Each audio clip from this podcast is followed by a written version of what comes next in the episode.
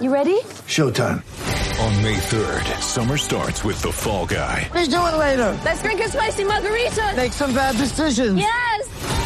Audiences are falling in love with the most entertaining film of the year. Fall guy. Fall Guy. Fall guy. That's what the poster said. See Ryan Gosling and Emily Blunt in the movie critics say exists to make you happy. Trying to make it out? Nope. Because I don't either. It's not what I'm into right now. What are you into? Talking. Yeah. The Fall Guy. Only in theaters May 3rd. Rated PG-13. Get ready for the greatest roast of all time. The Roast of Tom Brady. A Netflix live event happening May 5th. Hosted by Kevin Hart. The seven-time world champion gets his cleats held to the fire by famous friends and frenemies on an unforgettable night where everything is fair game. Tune in on May 5th at 5 p.m. Pacific time for the Roast of Tom Brady. Live only on Netflix.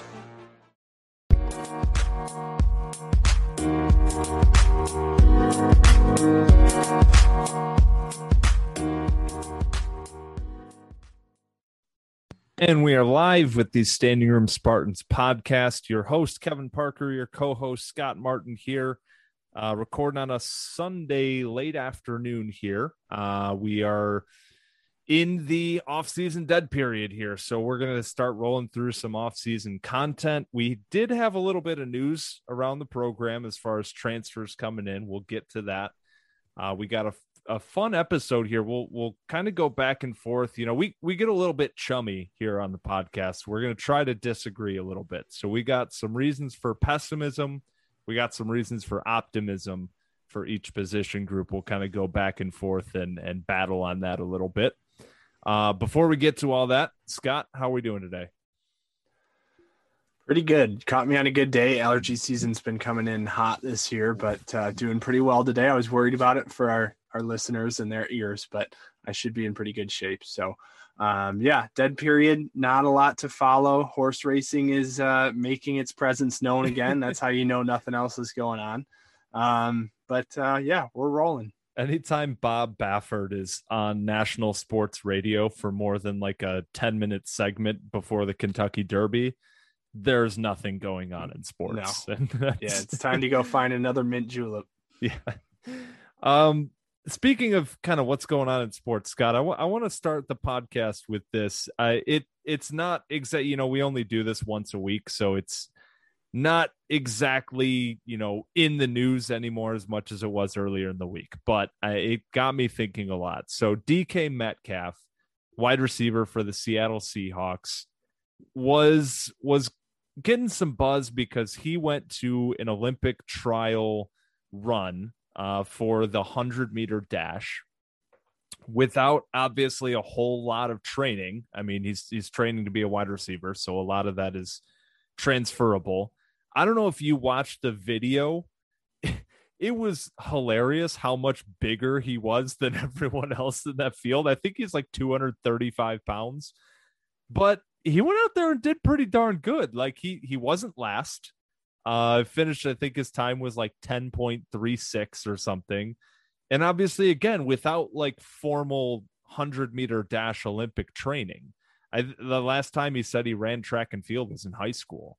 So, as far as, you know, just kind of stepping out onto the onto the track surface, pretty darn good. So I wanted to ask you, Scott, a, a two part question here to open the pot. So the first part is I'm going to give you a year of training. You're an Olympic sponsored athlete. All of your expenses are paid for. Your only job for the next 365 days is to train for this Olympic discipline. What is the one sport that you think you could get you could go out there and not make a fool of yourself? You, maybe you're not competing. Obviously, I, I don't think either of us are competing for a medal, but there could be a sport out there that you think, you know, eh, maybe I wouldn't finish last, or I would finish last, but like at, a close enough margin that it's not hilarious. And then what's the opposite? What's the one that it you could give me a year of training and it would still just be absolutely hysterical to watch you try to accomplish this on on international television. All right. So we starting with the good one starting with the positive. I think we can do All that. right. Yeah.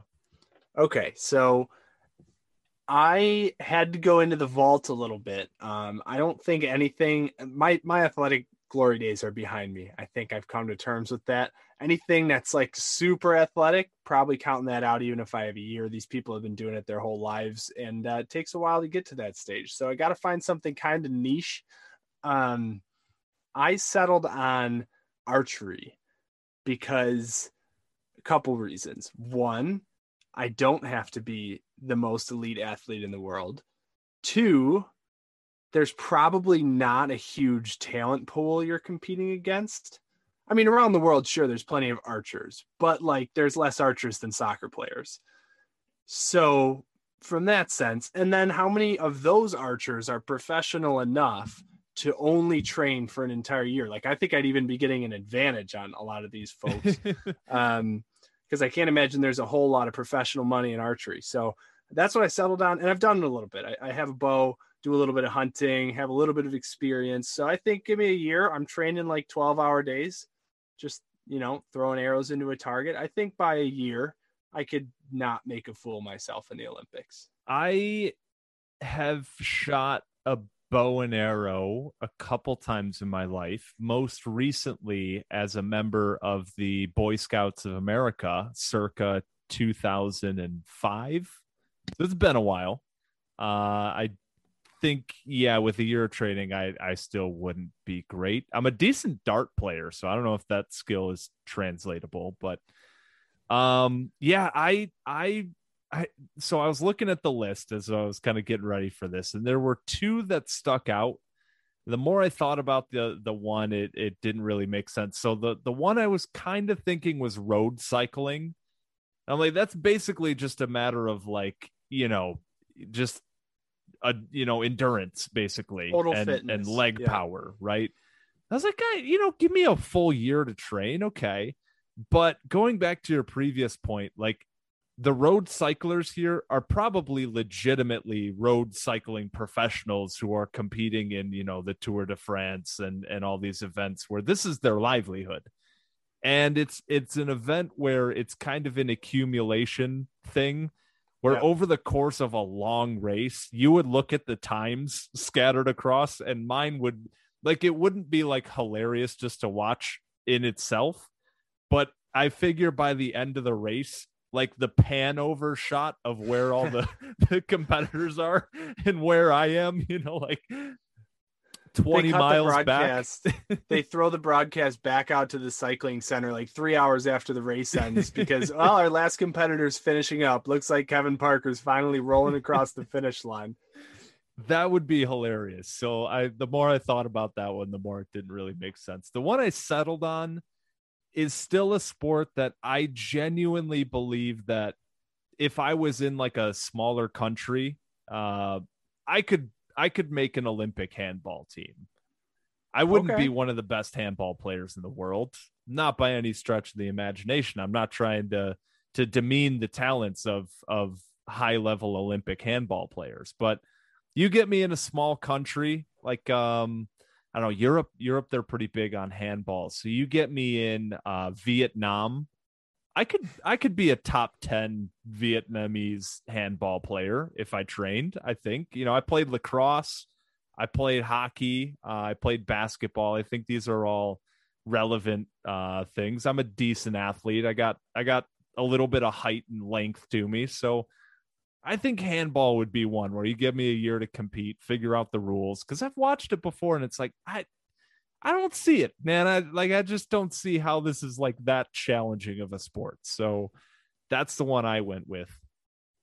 On Yeah, the other side, those- yeah, yeah, go it's one of those like uh amalgamation sports where they took like three or four different sports and they're like let's just shake it up let's shuffle it a little bit you know you got like the throwing of the and then the running but then it's it's set up like soccer right? Or football for for our european listeners.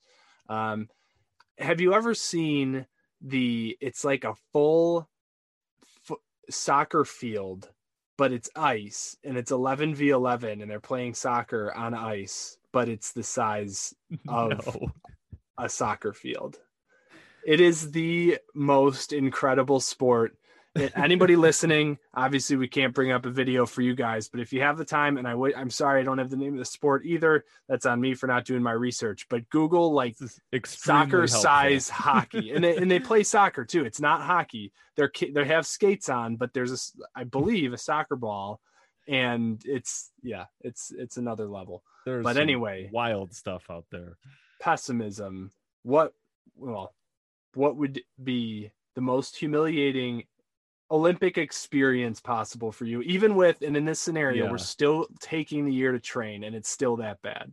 So the easy answer is all of them because let's be honest, like compared to Olympic athletes, any of these things, even like as I'm j- mostly joking about handball, like it's all of these things would be hilarious. And I came down to a couple. I it's really hard for me to pick just one. The whole group of any sort of combat sports it would be you could give me a year to train against olympic boxers and i'd still get knocked out in three seconds. So that would be funny. Um the wrestling would be the same. I mean it watching me try to wrestle a, a legitimate like lifelong wrestler would be hilarious um the karate you know judo uh, you could lump all those together. That would be hysterical. I'm a i'm a lover. I'm not a fighter. I've never been in like an actual fight. So i like i don't know. I don't know how that would go. Um the one i landed on though is something you could give me an entire life to train for this. Wouldn't matter. I would be so out of my element that it would be hysterical for the international audience and that's synchronized swimming I I'm not a good swimmer. I'm not a dancer. I'm not a good dancer. People who have seen me listening to this uh, podcast right now, who have seen me at a wedding, can attest to this. I'm not a good dancer. I'm not a good swimmer. So combining the two of those things is just asking for a hilarious result. So synchronized swimming is the one I went with. That would probably be the funniest for the uh, for the audience. Yeah, uh, I thought about synchronized swimming. Uh, it was on my list. I, I ended up going with boxing. I did spend a lot of time on all of the combat sports. I think some of them, like judo, maybe because there's restrictions. A lot of like there's there's little finesse rules. Maybe I could just like dance around and like I don't know avoid contact altogether. Um, boxing is what I settled on. Um, and when I thought about it, it got even worse because you know, I'm not ashamed of anything. I weigh about 185 pounds, give or take, depending on the week. That would I would have to cut. That would make me a heavyweight. And I, I, know think a lot of our listeners have probably never seen a picture of me, but imagining I'm not like a big guy. Um, I mean, I'm I'm pretty tall, but not a lot of meat on the bones. So put me in the ring with a heavyweight champion. Maybe I could. I mean, Tyson Fury, like me, me versus Tyson Fury in the Olympic gold medal. Net. Well, it wouldn't be the gold medal; it'd be a qualifier. I was gonna say we're we're giving ourselves a lot of liberties here. yeah. So I think I could cut down to the 178. Um, maybe another weight class lower. What is that? Uh, I have it up right now. 165. The next one's 152. I'm not getting down there. So maybe put me at 165, but I'm gonna be like skin and bones out there. So uh, Well, once yeah, you get down to those weight classes too, you got dudes who are just lightning quick. You so know, fast. Yeah. So no, it's we were kind of talking about this before we started, and like there's a bunch that would be like skateboarding as an Olympic sport now. You give me a year of training, like I would be so bad compared to these dudes. But by year, like I could skateboard, I could I could do a kickflip, you know, I could do some basic stuff. So it would be more just like boring to watch me than entertainingly bad you know so th- there was a few of those that i thought about like that you know maybe fencing would be a good that was another one i was thinking of like i have no idea how to fence and it would just be like do do point for the other guy do do point for the other guy and it would just be like kind of funny to watch somebody who probably even after a year wouldn't even know like the rules but Yeah. Yeah, the easy Boxing, answer is though. is all of these, right? Yeah. weightlifting, Yeah, no, I mean- Olympic weightlifting. I'm not a strong I- guy. You could give me a year and I wouldn't even be able to pick those things up. And it would just be some guy like straining, like veins popping out of my head, trying to lift the bar to do the deadlift to even just get it off the ground. I'm sure you've seen it before, but have you ever watched World's Strongest Man? Oh, uh, my dad and stuff- I, my dad and I would marathon that show. Like Mariusz Pudzianowski is a is a Polish hero of ours. the stuff they do, the keg toss cracks me up, right? I was I saw a video of this on Twitter the other day. I don't remember what the clip was, but it was the dude and it, you know the kegs get progressively heavier um and by the end they're just heaving like their full body weight over their head over this like it's probably like a i don't know 14 15 foot like Bar. threshold, Yeah. you know, bar. Um, but the thing that cracked me up is these dudes are heaving these things up there, and then they come back down, and if they don't make it, they like come back down like right on these guys, and you got these whatever they are, three hundred pounds of pure protein trying to hustle their way, standing on sand out from under this, you know, whatever it is, hundred and fifty pound keg as it comes hurtling towards their head. Yeah, the the best is the when they do the keg toss is the early weights where they're like it's it's like Launching. it's you or me throwing a baseball is these guys throwing like a 50 pound keg it's just it's so effortless it's hilarious Yeah, I don't. I do. My back hurts thinking about this stuff. We got to move on.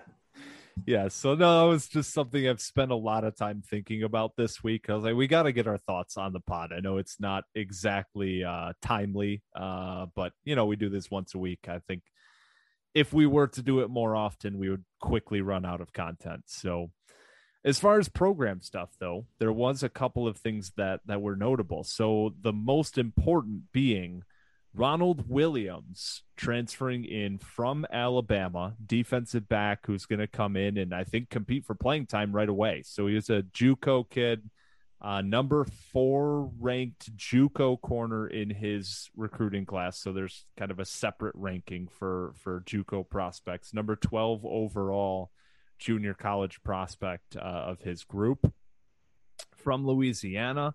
Went over to Alabama, got some some uh, backup snaps. Uh, he played in three games, three blowout games, and uh, the the way we were kind of talking about it was, yeah, a, a guy that's going to come in and compete for for a starting job right away. I think we can kind of expect that at this point. Yeah, it's exciting news. Uh, continue to add to the new defensive backs of the program. I think between transfers and incoming freshmen this offseason, now we're up to 10 defensive backs, uh, new faces in the program. So obviously, a lot of competition. You're shaking your head like I got something wrong. No, Uh, it's just it's it's like just stupid to think about how much is going on. Like it, even you can read all the articles, we talk about it every week, but just hearing it every time is just like Yeah. Continue to add. Harlan Barnett is going to have a dogfight on his hands in fall camp. Um, obviously, a lot of playing time, which we'll probably get into this episode, like we do every episode, talking about defensive backs. Um, a lot of playing time up for grabs, that is. But yeah, this edition, Ronald Williams, he's right up there with the top, I think, tier of incoming corners competing for playing time, um, and and should hear his name going into fall camp right away. I believe a lot of the incoming transfers and freshmen moved on to campus this week as well. Speaking of Mhm. other news, so I wouldn't imagine Ronald Williams is there yet, but uh, I actually think uh, right before we started recording that I saw a tweet update that uh, that he has arrived. oh, there you go. So, oh, there it is. It's uh, one hour. ago. Breaking news on the pod. he is on campus and uh, he'll be competing, like Kevin said, for a starting role. So um, don't know too much about him. His tape is extremely limited from college, especially Alabama. But uh, but yeah, one of those guys that, along with maybe up to half a dozen other guys, is, is competing for the second, third, fourth cornerback slots to get into that two deep depth chart. Yeah, I think like we can get excited by a guy coming over from Alabama, and I think we can we can hype that up a little bit more than we should. Uh, I think you know, judging by Twitter, I think a lot of people have done that, but uh, again, he, he saw limited snaps in three blowout games. And so it's not a guy who was, you know, lockdown corner for a national title team. But I, I, think it does show a little bit in that the coaching staff wanted to get him on the field a little bit to to basically get some tape for the offseason. They're saying, all right, we got this number of guys that we know are going on to the NFL, they're graduating or whatever. And uh, we're going to want to get some on-field snaps for some of these kids so we can evaluate them over the offseason for for next year. So I think he was at least one of those guys that was in that group for maybe this is a guy that's going to have a shot for us next year for playing time again at Alabama. So I think there is some reasons to be excited about him, but uh, we also need to maybe temper the expectations a little bit, right? It's not Patrick Surtain coming from Alabama; it's Ronald Williams, but it's still yeah, exciting and, and nonetheless. You mentioned he, you know, got some snaps for offseason tape, and now he decided to transfer. So that process didn't probably play out the way he was hoping. I mean, he he didn't likely didn't make the cut at Alabama, and that's probably why he was moving on. I, again, that speculation could be totally wrong, but uh, just reading the tea leaves. But in, in any event, if if Nick Saban's staff, and I don't want this to sound too like glorifying of Alabama, I know it's tiring, but if Nick Saban's staff was high enough on this kid to give him a shot, I think Mel Tucker at this point in his uh, career at Michigan State is is more than happy to have a guy like that coming into Michigan State for another shot in, in another program. And the other transfer news came today, just a couple hours ago. Uh, so, Mississippi, former Mississippi State tight end Powers Warren transferring into the program as a preferred walk on.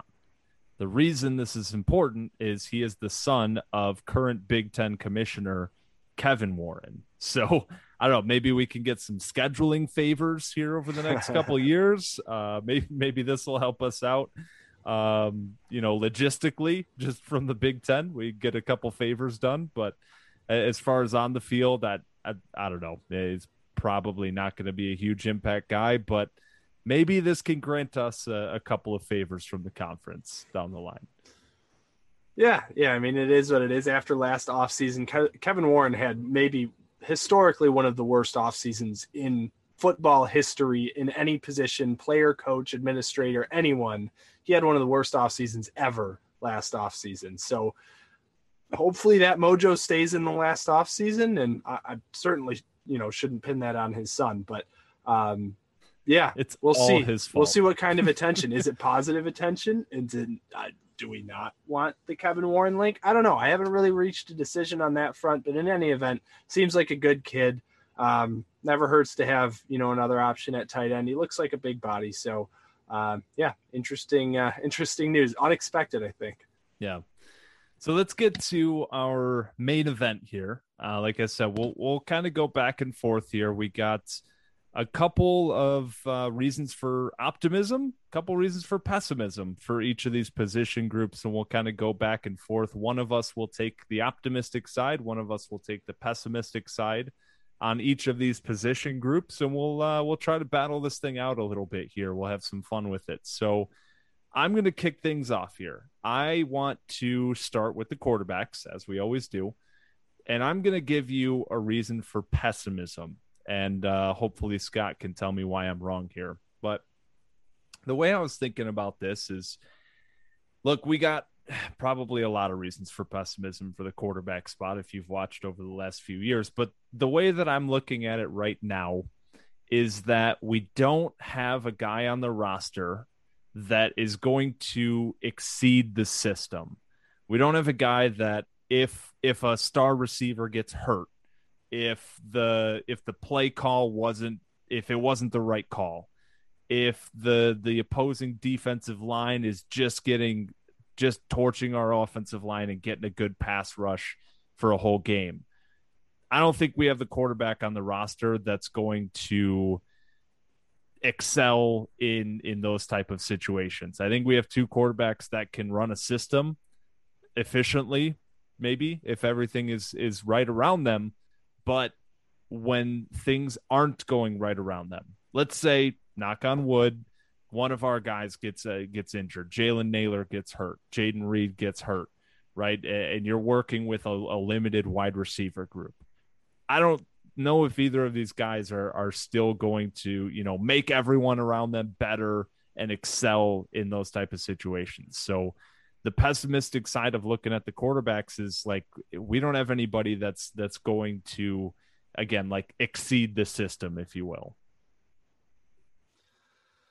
so the reason for optimism for me is that we have a couple of guys that at least one of them should pan out as a guy that as you mentioned should be able to run the system which has not been uh, a consistent figure the last couple of seasons at michigan state so um, we know what the floor is. To me, when I look at this quarterback group, I think the floor is Russo, the the aggregate average play of of Russo over the last couple of years, um, which is not it's not bad. I mean, it definitely has some gaps. He throws a few picks. He's not a mobile guy, but you know, as you mentioned, he when things are going right, he can do the things you need him to do um, and and he's going to do that. So he kind of sets a floor. He's a fifth year senior, so you have to some degree leadership at the quarterback position with him. So that's your floor.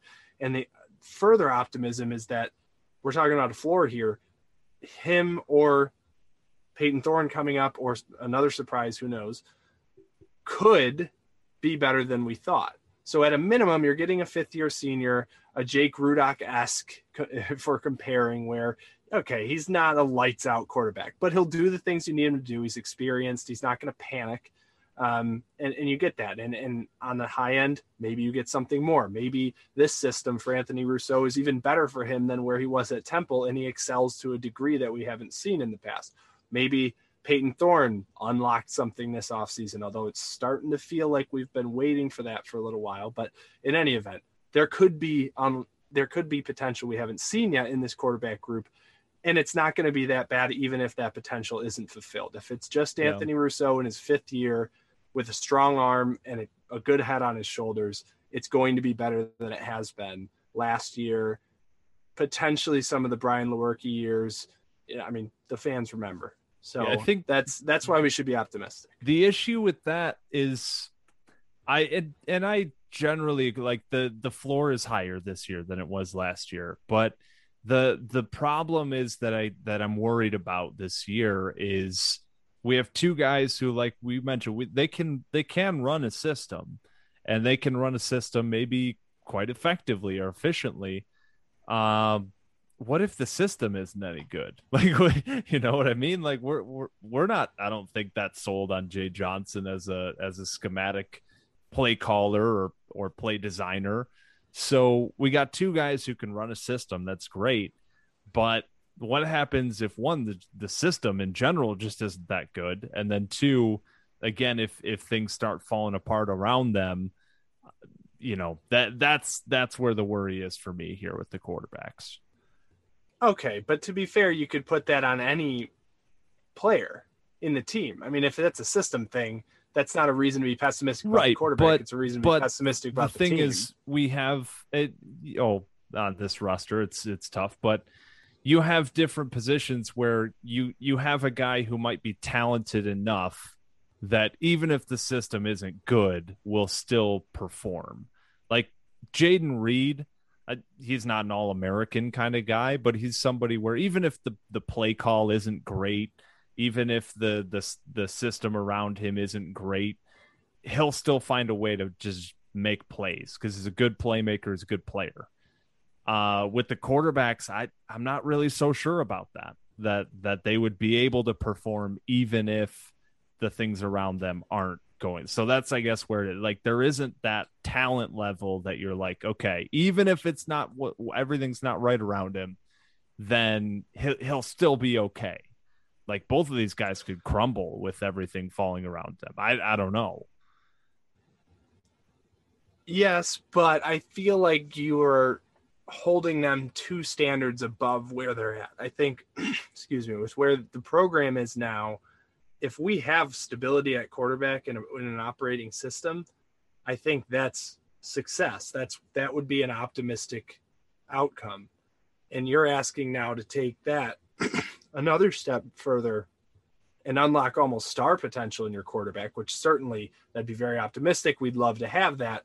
But I'm not sure not being having that star talent where you can take a whole team on your shoulders at the quarterback position when everything's falling down. I'm not sure that's even what we're aiming, expecting, trying to find at this point. Certainly, we're always looking for that, but I'm not sure that's that's the current immediate target. I think right now we're just trying to find someone, run the system, don't make too many mistakes, and and make a few unexpected plays. Yeah, and, and this gets ties like as we've kind of already mentioned. I mean, th- this I think gets tied into Jay Johnson a lot because we we just have again two guys who who I think are capable of doing that. Is the system going to be good enough? Is the scheme going to be good enough? Are the plays going to be good enough where we can put these guys into good positions, whoever it might be that's starting? But uh, what about the running back, Scott? Let's let's move on to that side. Yeah, so I mean, the running backs I like this group. I'll start with that. I know I'm supposed to be pessimistic. I like the group. There's a lot of different guys with a lot of different skill sets. And I think that projects well to trying to find your guy, especially when you're establishing a new scheme. We may not know, our coaches even may not know if a power runner or, you know, a, a squirrely back or a speed guy or, a, you know, pass catcher out of the backfield is going to make our team the best. So we have a lot of different options to play with to see really what works for us. The problem is we don't really have any running backs who have put together a full season of really strong work. Eli Collins probably had the best season two years ago with I think he had 990 yards on the season, which is great. I mean, basically in a thousand a thousand yard season, awesome. Except last year nothing. And I, I know the, all the stories around COVID, and he wasn't necessarily in the shape he wanted to be. That's great too. But it's still been two years since he has been an effective running back.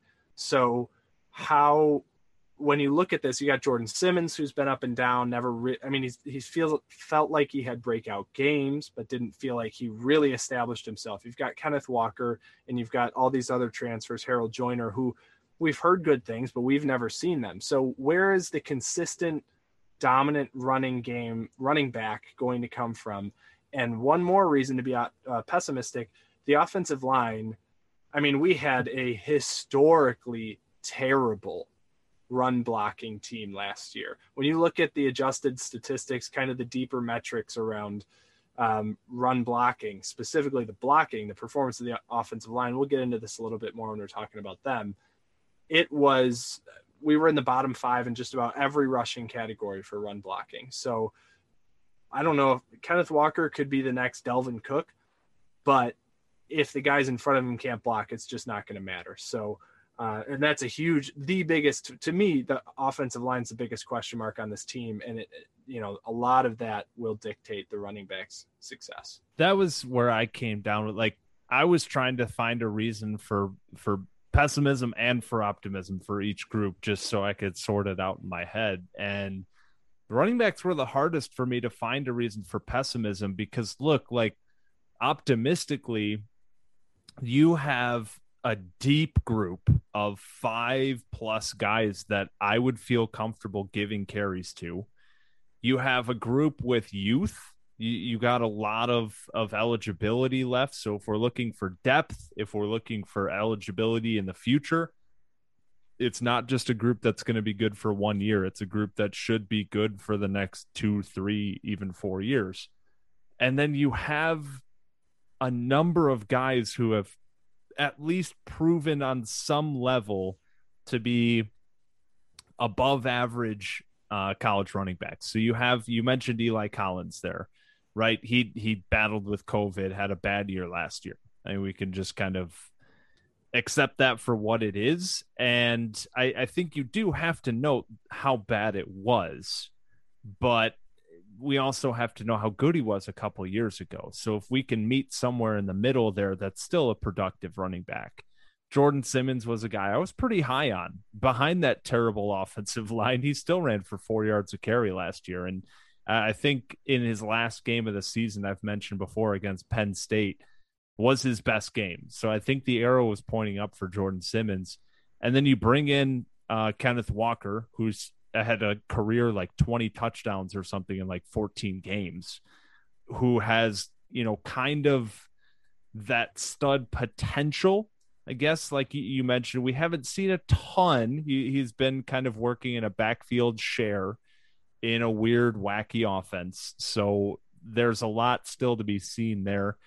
And then you have Harold Joyner, who's kind of the wild card, like just very little college production, but the the highest recruited of all these guys has the size and athleticism that a lot of these guys don't have. So maybe there's not a bell cow guy.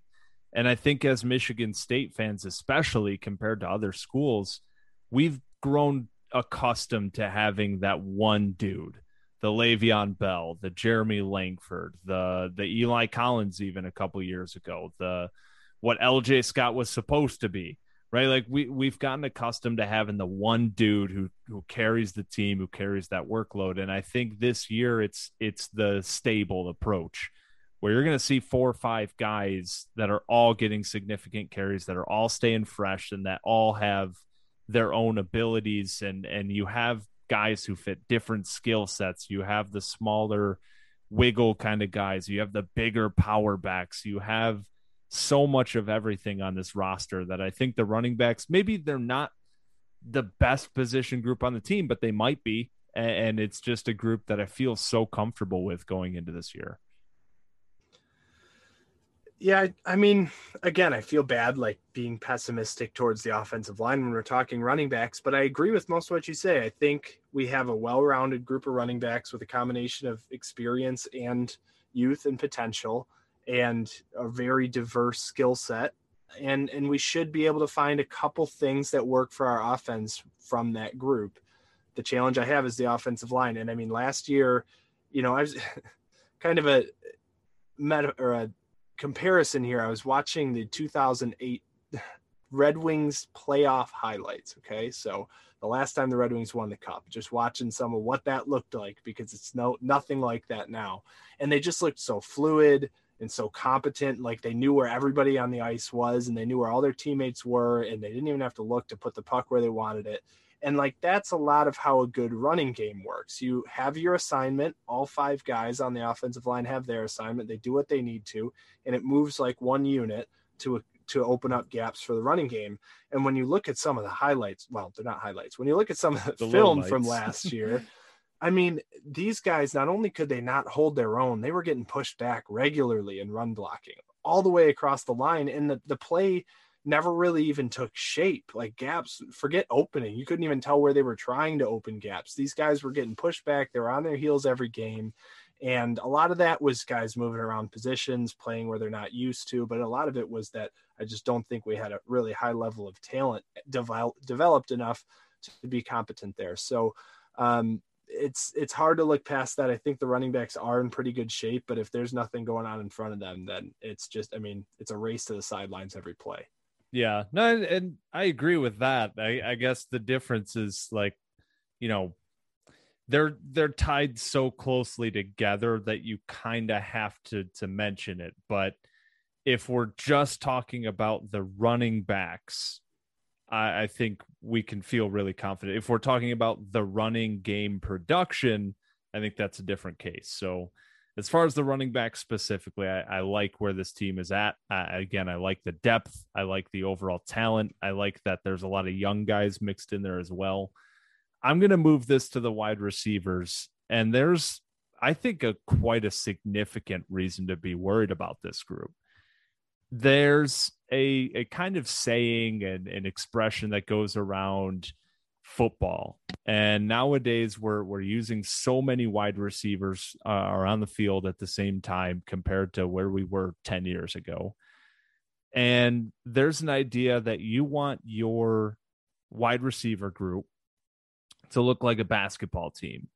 You got guys who are playing different roles. You got a small, you know, slot guy who can make people miss in the open field, who can run a quick out and you know get away from a, a safety and and just do that role really well. You got your big red zone threat. You got your you know kind of midfield targets. You you've got a lot of different guys who are playing different roles who can do different things for your team. This wide receiver group worries me in the sense that we got a lot of guys that look really similar. You got like if if we're looking at people who are going to be contending for playing time this year, who we saw last year on the roster, Jayden Reed, six foot, 185. Terry Lockett, six foot, 175. Ricky White, six one, 175. Jalen Nailor, six foot, 185. Tre Mosley, six two, 190 is like the big guy at, at six two, which isn't, you know, six three, six four, six five. There's there's a big difference there.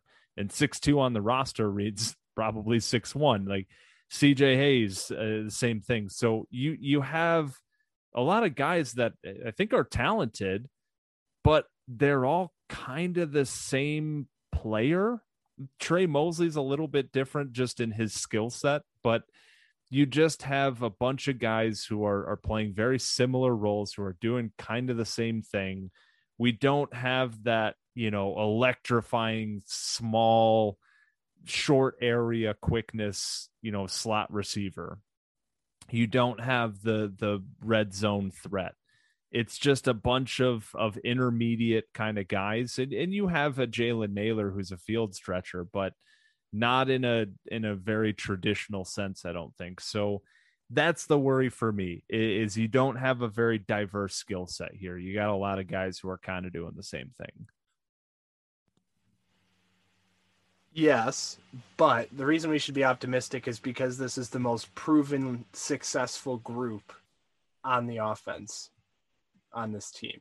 We have two guys who, if last year was a normal season, would have pushed a thousand yards. We've got other guys who have shown flashes. Uh, Tre Mosley, a couple years ago, really came started coming on the scene near the end of the year. Uh, was kind of up and down with injuries at the end of that season and throughout last year, but Ricky White's obviously shown flashes. I think um, Lockett, Terry Lockett, is going to have a big season this year. I think he's a name that's kind of floating under the radar, but I think he's going to blow up this year. And you've got a couple transfers coming in, uh, adding to the mix as well. So I think, again, going back to what the floor is, you roll with with Nailor and Reed for another season, and you play the hot hand in the slot, or you move Nailor into the slot when you want some speed in there and uh, and you know what you're getting, and they're going to be effective. Um, I I agree that they're kind of cloney, and we've talked about that before, especially when Ricky White was in there. It felt like three of the same, but uh, you had a guy like Christian Fitzpatrick coming from Louisville, six foot four. He's gotten some playing time. I don't know if he'll be an every down guy, but could be a, a red zone threat.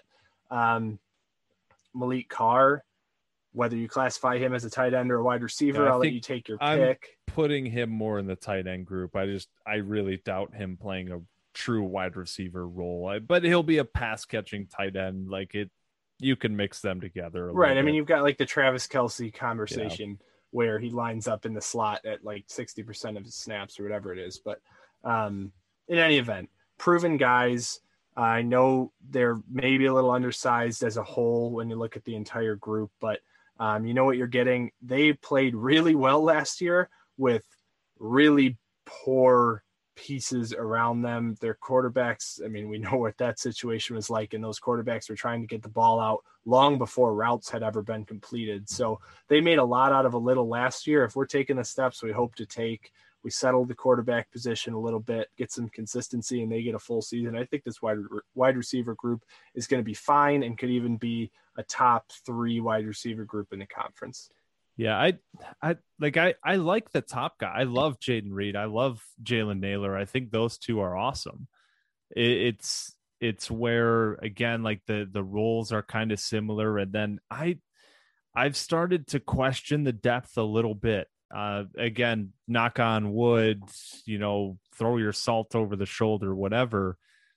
If either of these two guys gets hurt, there there are guys that I certainly I like the potential of behind them. But Ricky White, we saw one game. Uh, Terry Lockett, we we haven't really seen. He he played a couple snaps here and there, but he hasn't had that kind of production. Tre Mosley has struggled to stay on the field. So you don't have, I guess, the the reliable guys behind them. CJ Hayes is a guy who we've seen, you know, just kind of step in and and fill a minor role in offense when he needs to. But yeah, that that does worry me a little bit because I, I again I love our top two guys. Uh, I think Reed and Nailor are among the top duo in the conference. It, it's the guys behind them that I, I just haven't seen enough of to feel super confident.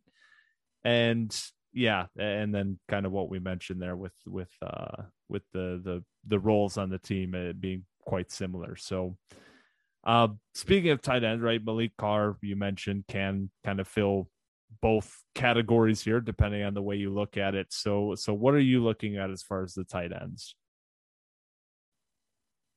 I'm nervous about the tight ends. Um, I think there's this is a position that it's felt like ever since uh, Josiah Price left the program, there's been potential, and it's never really come through. Um, it's kind of like the offensive line. We had success there at that position in the better years of Dantonio and even the earlier years of Dantonio, but it kind of just fizzled. And now we've been through a cycle of a few guys who just never really made a splash. It feels like we've got some of those guys in the program right now. Trenton Gillison seems to be the likely candidate for the starting role, but he's been in the program fighting for snaps for two years and consistently gets beat out by dudes that don't look that good. So, what are you going to get out of him? You've got a guy that I like in Cam Allen, but he's a true freshman. I mean, he came in or he, you know, an early enrollee, but he's still a true freshman at a position where you need to put on a lot of size to be playing in the Big Ten at tight end, regardless of how big you were in high school. You have to get bigger to move to tight end in in the Big Ten. So he's got his work cut out for him. Maliq Carr, I mean, yeah, he's got a great athletic profile, but even he might be a little small to play uh, in the center of the Big Ten. And um, yeah, it's just a position we haven't seen a lot of production from. Our quarterbacks never seem to find these guys. There's, we haven't really had anyone who's really made their name kind of a staple in our offense for about the last five years or so. And I don't necessarily see a guy who's going to change that in a dramatic way this season. Yeah, I, I I'm not going to tell you that in 2021 it's going to be a great group. I the reason for the optimism is the future for me. I I just I'll echo a lot of what you said for this year. But I guess looking forward, there's there's a lot to be optimistic about. You mentioned Cam Allen, who we've talked about quite a bit on this podcast, is a guy that we just love the profile of. We love the the highlights that we have seen from him in high school and the potential that could be there. Maliq Carr, I, I mean, just to clarify, like that dude's six five two thirty. I mean, he's, he's got plenty of size. He's got plenty of athleticism. He was a four star guy, one of the best players in the state of Michigan in his class uh, last year, coming over from Purdue. And and again, I I don't know if he's ready to play that type of role this year. But we look forward to the future. I think between Maliq Carr and Cam Allen, there's a couple really exciting players. As far as this year, you know, I Trent Gillison's a guy I've been waiting for, and I, I just I, am I'm, I'm kind of done with that rodeo of playing that game every year. But I, I think the reason for optimism is the future, plain and simple. Yeah, I mean, Cam Allen fanboy. I think he's going to be great in his career at Michigan State. So I'm not going to argue about the future. I think Maliq Carr's got plenty left to show. So those two alone, um, I think we're going to be in good hands. But you know, 2021, I just don't see where the production's going to come from there. I think it's going to be a development year, a find your guy kind of year at that position uh, with the guys that we have on the roster, and I just don't think it's going to be a huge splash uh, in our yeah, offense this season. Don't forget Powers Warren. Yeah, that's that's that's the name we're going to have to keep an eye on here. No, it's yeah, I don't know. It's it's like I said, the optimism is in the future here, and and it's it's one of those things that's hard to project because we we don't know, but I, I think there are some really exciting players for 2022 and beyond. Uh, but I, I'm with you there. It's hard to find reasons to be optimistic about this group this year. Um, offensive line. I know you wanted to take the the pessimism point, so I'll let you run with this, and then I'll we're we're uh, we're doing our behind the scenes on the fly here, but we're approaching an hour. We can we can cut this after the offense and do the defense next week because there's a couple talking points that I really want to hit a decent portion of uh, on on the defensive side, and I don't want to let this thing run for two hours. So, yeah, we'll cut it. We'll, we'll we got plenty to say for the offensive line. So uh, yeah, we'll, we'll cut it off, split it into two episodes, keep the offseason train rolling. But the offensive line, I probably showed too much of my hand in the running backs conversation. They're, they're tied together hand in hand. I mean, I mean, this is a group, and I absolutely feel like a, ro- a broken record saying this. This is a group that every offseason since the really good offensive lines that we had in the early to mid 20 teens, it feels like a group with guys that have been waiting and ready to break out. And every offseason, we're like, all right, this has to be the year.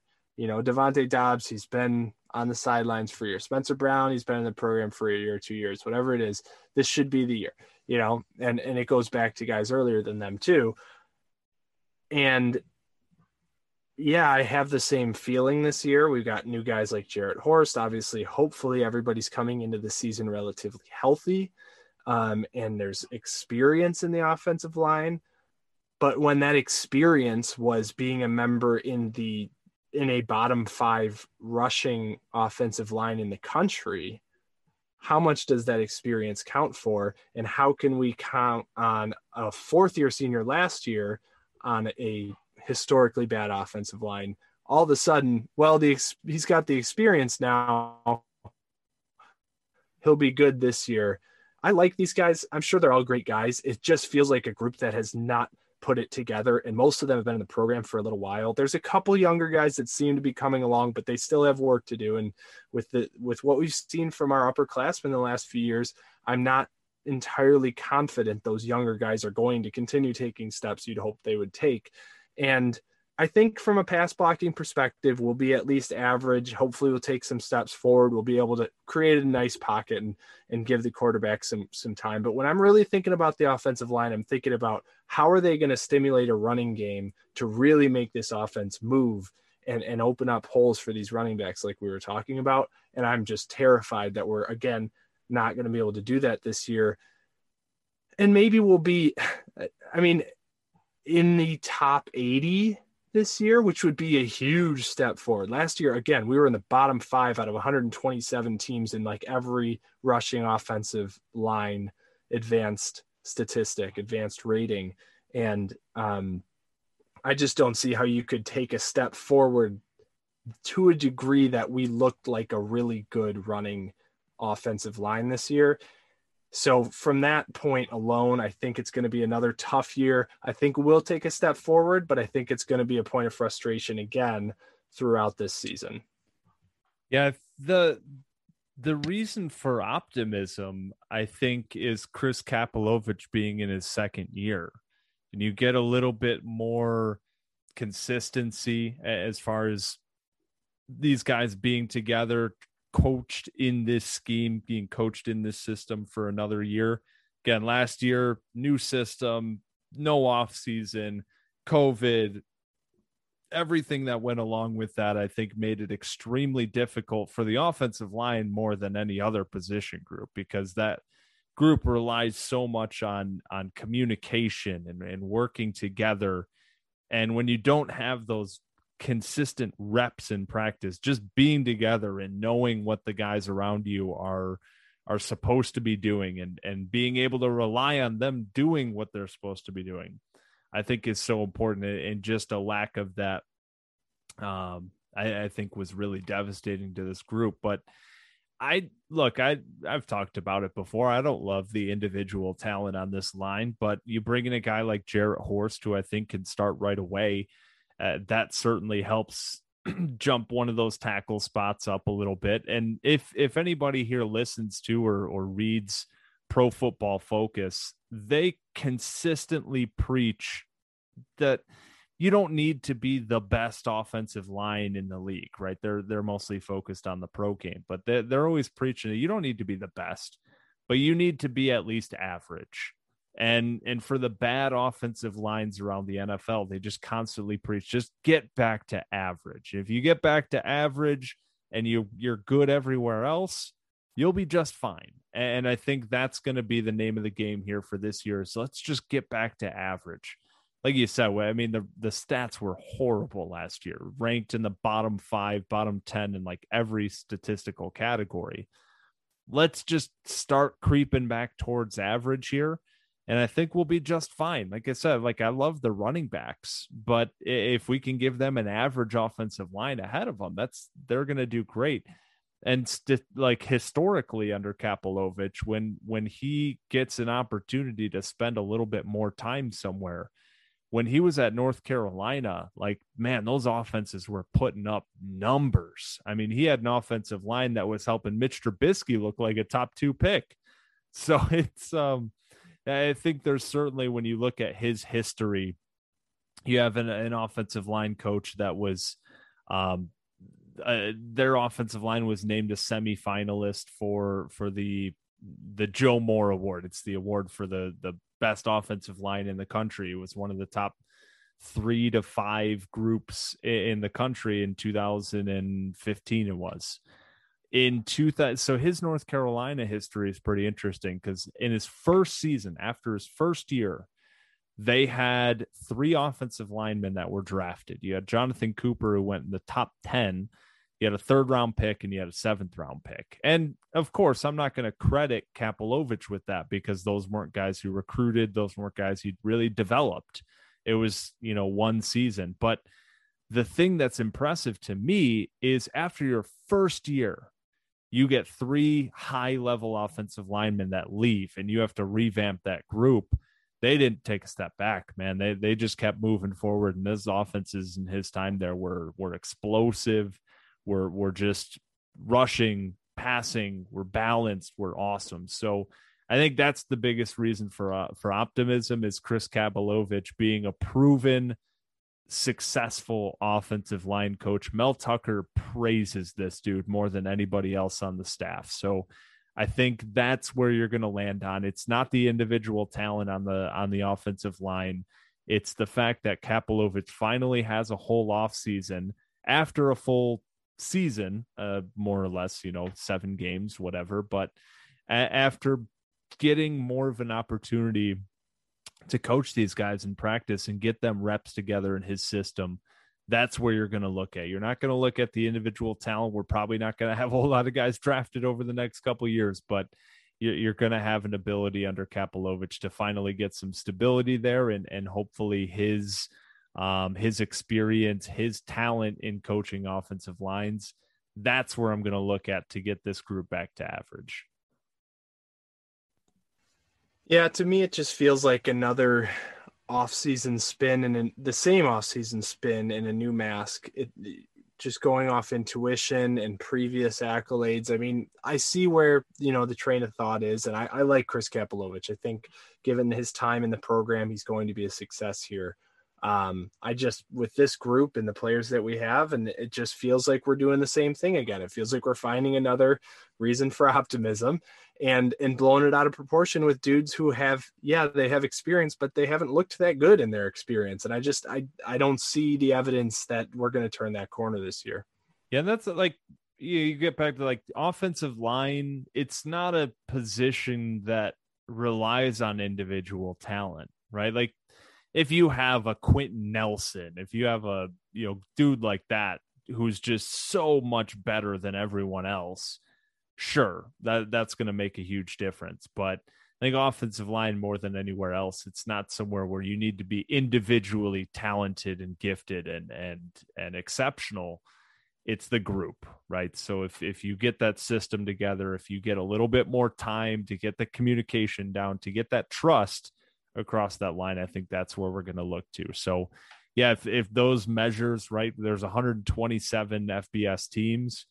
We were ranked towards the bottom of all of those, right? So if we can creep back up to to the 80s to the 60s, I think that would be a huge improvement, and that would mean a lot more points on offense. That would mean a lot less just negative plays, negative drives, three and outs just get this group back to average. And I think that's going to make such a big difference on this team because we haven't seen that damn near freaking six, seven years.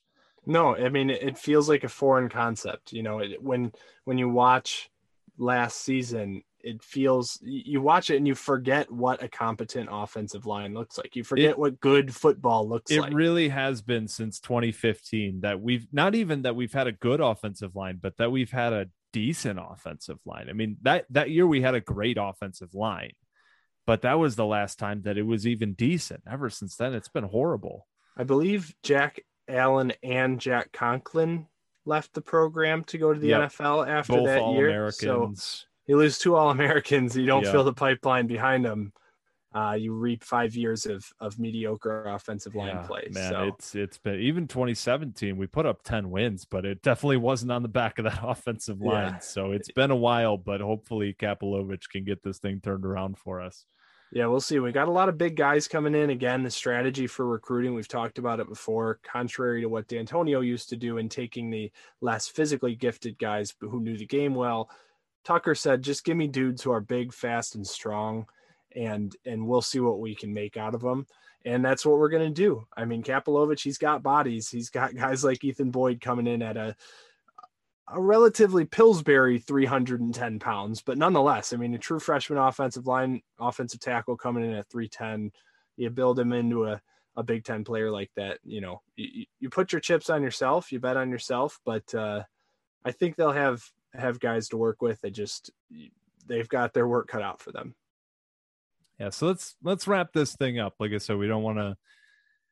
We got a long off season. I, th- I think we could safely say that. So we'll do the defense next week. I think there's a lot of very very interesting talking points on the defensive side of the ball that I want to make sure we can dedicate some time to. So fun episode here talking about some Olympic sports, uh, a couple transfers, and the offensive side of the ball. Some reasons to be optimistic, pessimistic and we'll get to the defensive side of the ball next week. So until then, make sure you're following along on Twitter at Standing Room MSU and at Spartan Martin 18. Follow on Instagram at Standing Room Spartans.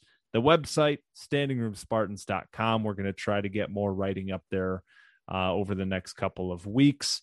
And uh, other than that, obviously, as as always, please share the podcast with any friends. Subscribe on Apple, Spotify, wherever you're listening. Leave a review if you have a couple seconds and you want to help us out. It, it really does. So until next week, when we hit the defense, hope everybody has a wonderful week. Hopefully, you have a great Monday to start that work week. Go green Go white. and take care, folks.